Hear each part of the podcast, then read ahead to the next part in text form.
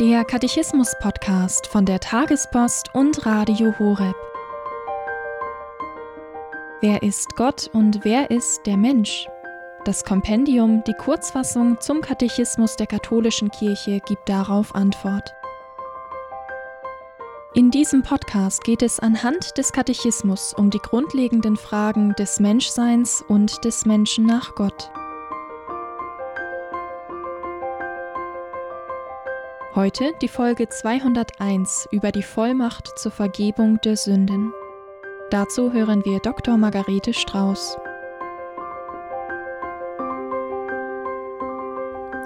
Warum hat die Kirche die Vollmacht, Sünden zu vergeben? Die Antwort des Kompendiums des Katechismus der katholischen Kirche lautet folgendermaßen. Die Kirche hat die Sendung und die Vollmacht, Sünden zu vergeben, weil Christus selbst sie ihr verliehen hat. Ein Zitat aus Johannes 20, 22 bis 23 folgt. Empfangt den Heiligen Geist. Wem ihr die Sünden vergebt, dem sind sie vergeben. Wem ihr die Vergebung verweigert, dem ist sie verweigert. Und wir beten im Glaubensbekenntnis, ich glaube an die Auferstehung der Toten. Und das Kompendium gibt direkt dahinter noch in Klammern die Ergänzung des Fleisches. Gemeint ist wirklich eine leibliche Auferstehung. Nehmen wir uns mal die einzelnen Elemente dieser Antwort wieder vor. Jesus hat seine Apostel für die Sündenvergebung bereits sensibilisiert in der Zeit, als er eben mit ihnen noch zusammen war. Und in Lukas 24 im Vers 47 lesen wir davon, dass Jesus die Apostel ausgesandt hat, um, jetzt kommt das Zitat, allen Völkern zu verkünden, sie sollen umkehren, damit ihre Sünden vergeben werden.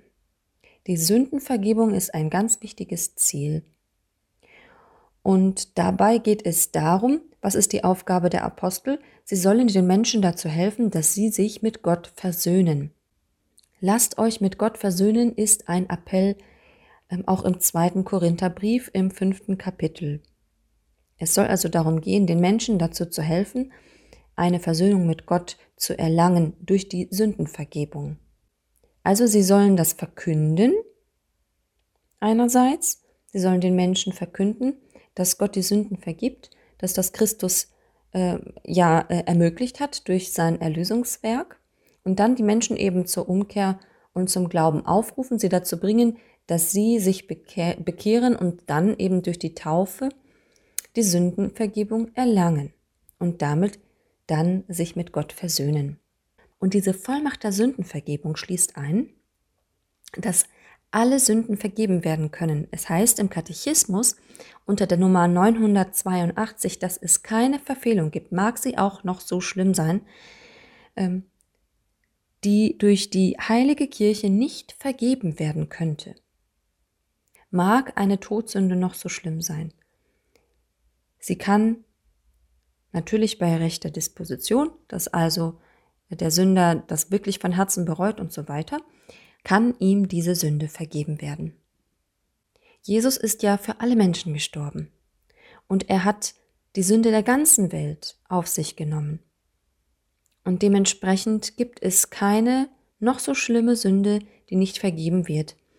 Es ist nochmal eine ganz andere Geschichte mit der Sünde gegen den Heiligen Geist. Die Sünde gegen den Heiligen Geist ist eine Sünde gegen jenen, der die Sündenvergebung überhaupt bewirkt. Es ist der Heilige Geist. Nochmal zurück zu Johannes 20.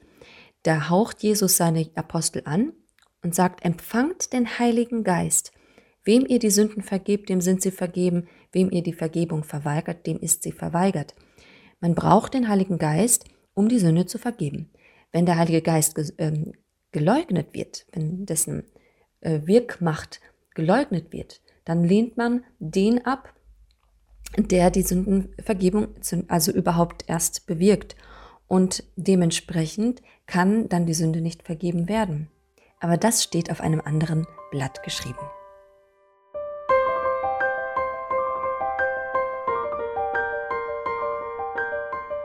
Das war die Folge 201 zum Katechismus mit Dr. Margarete Strauß, hier beim Katechismus-Podcast von der Tagespost und Radio Horeb.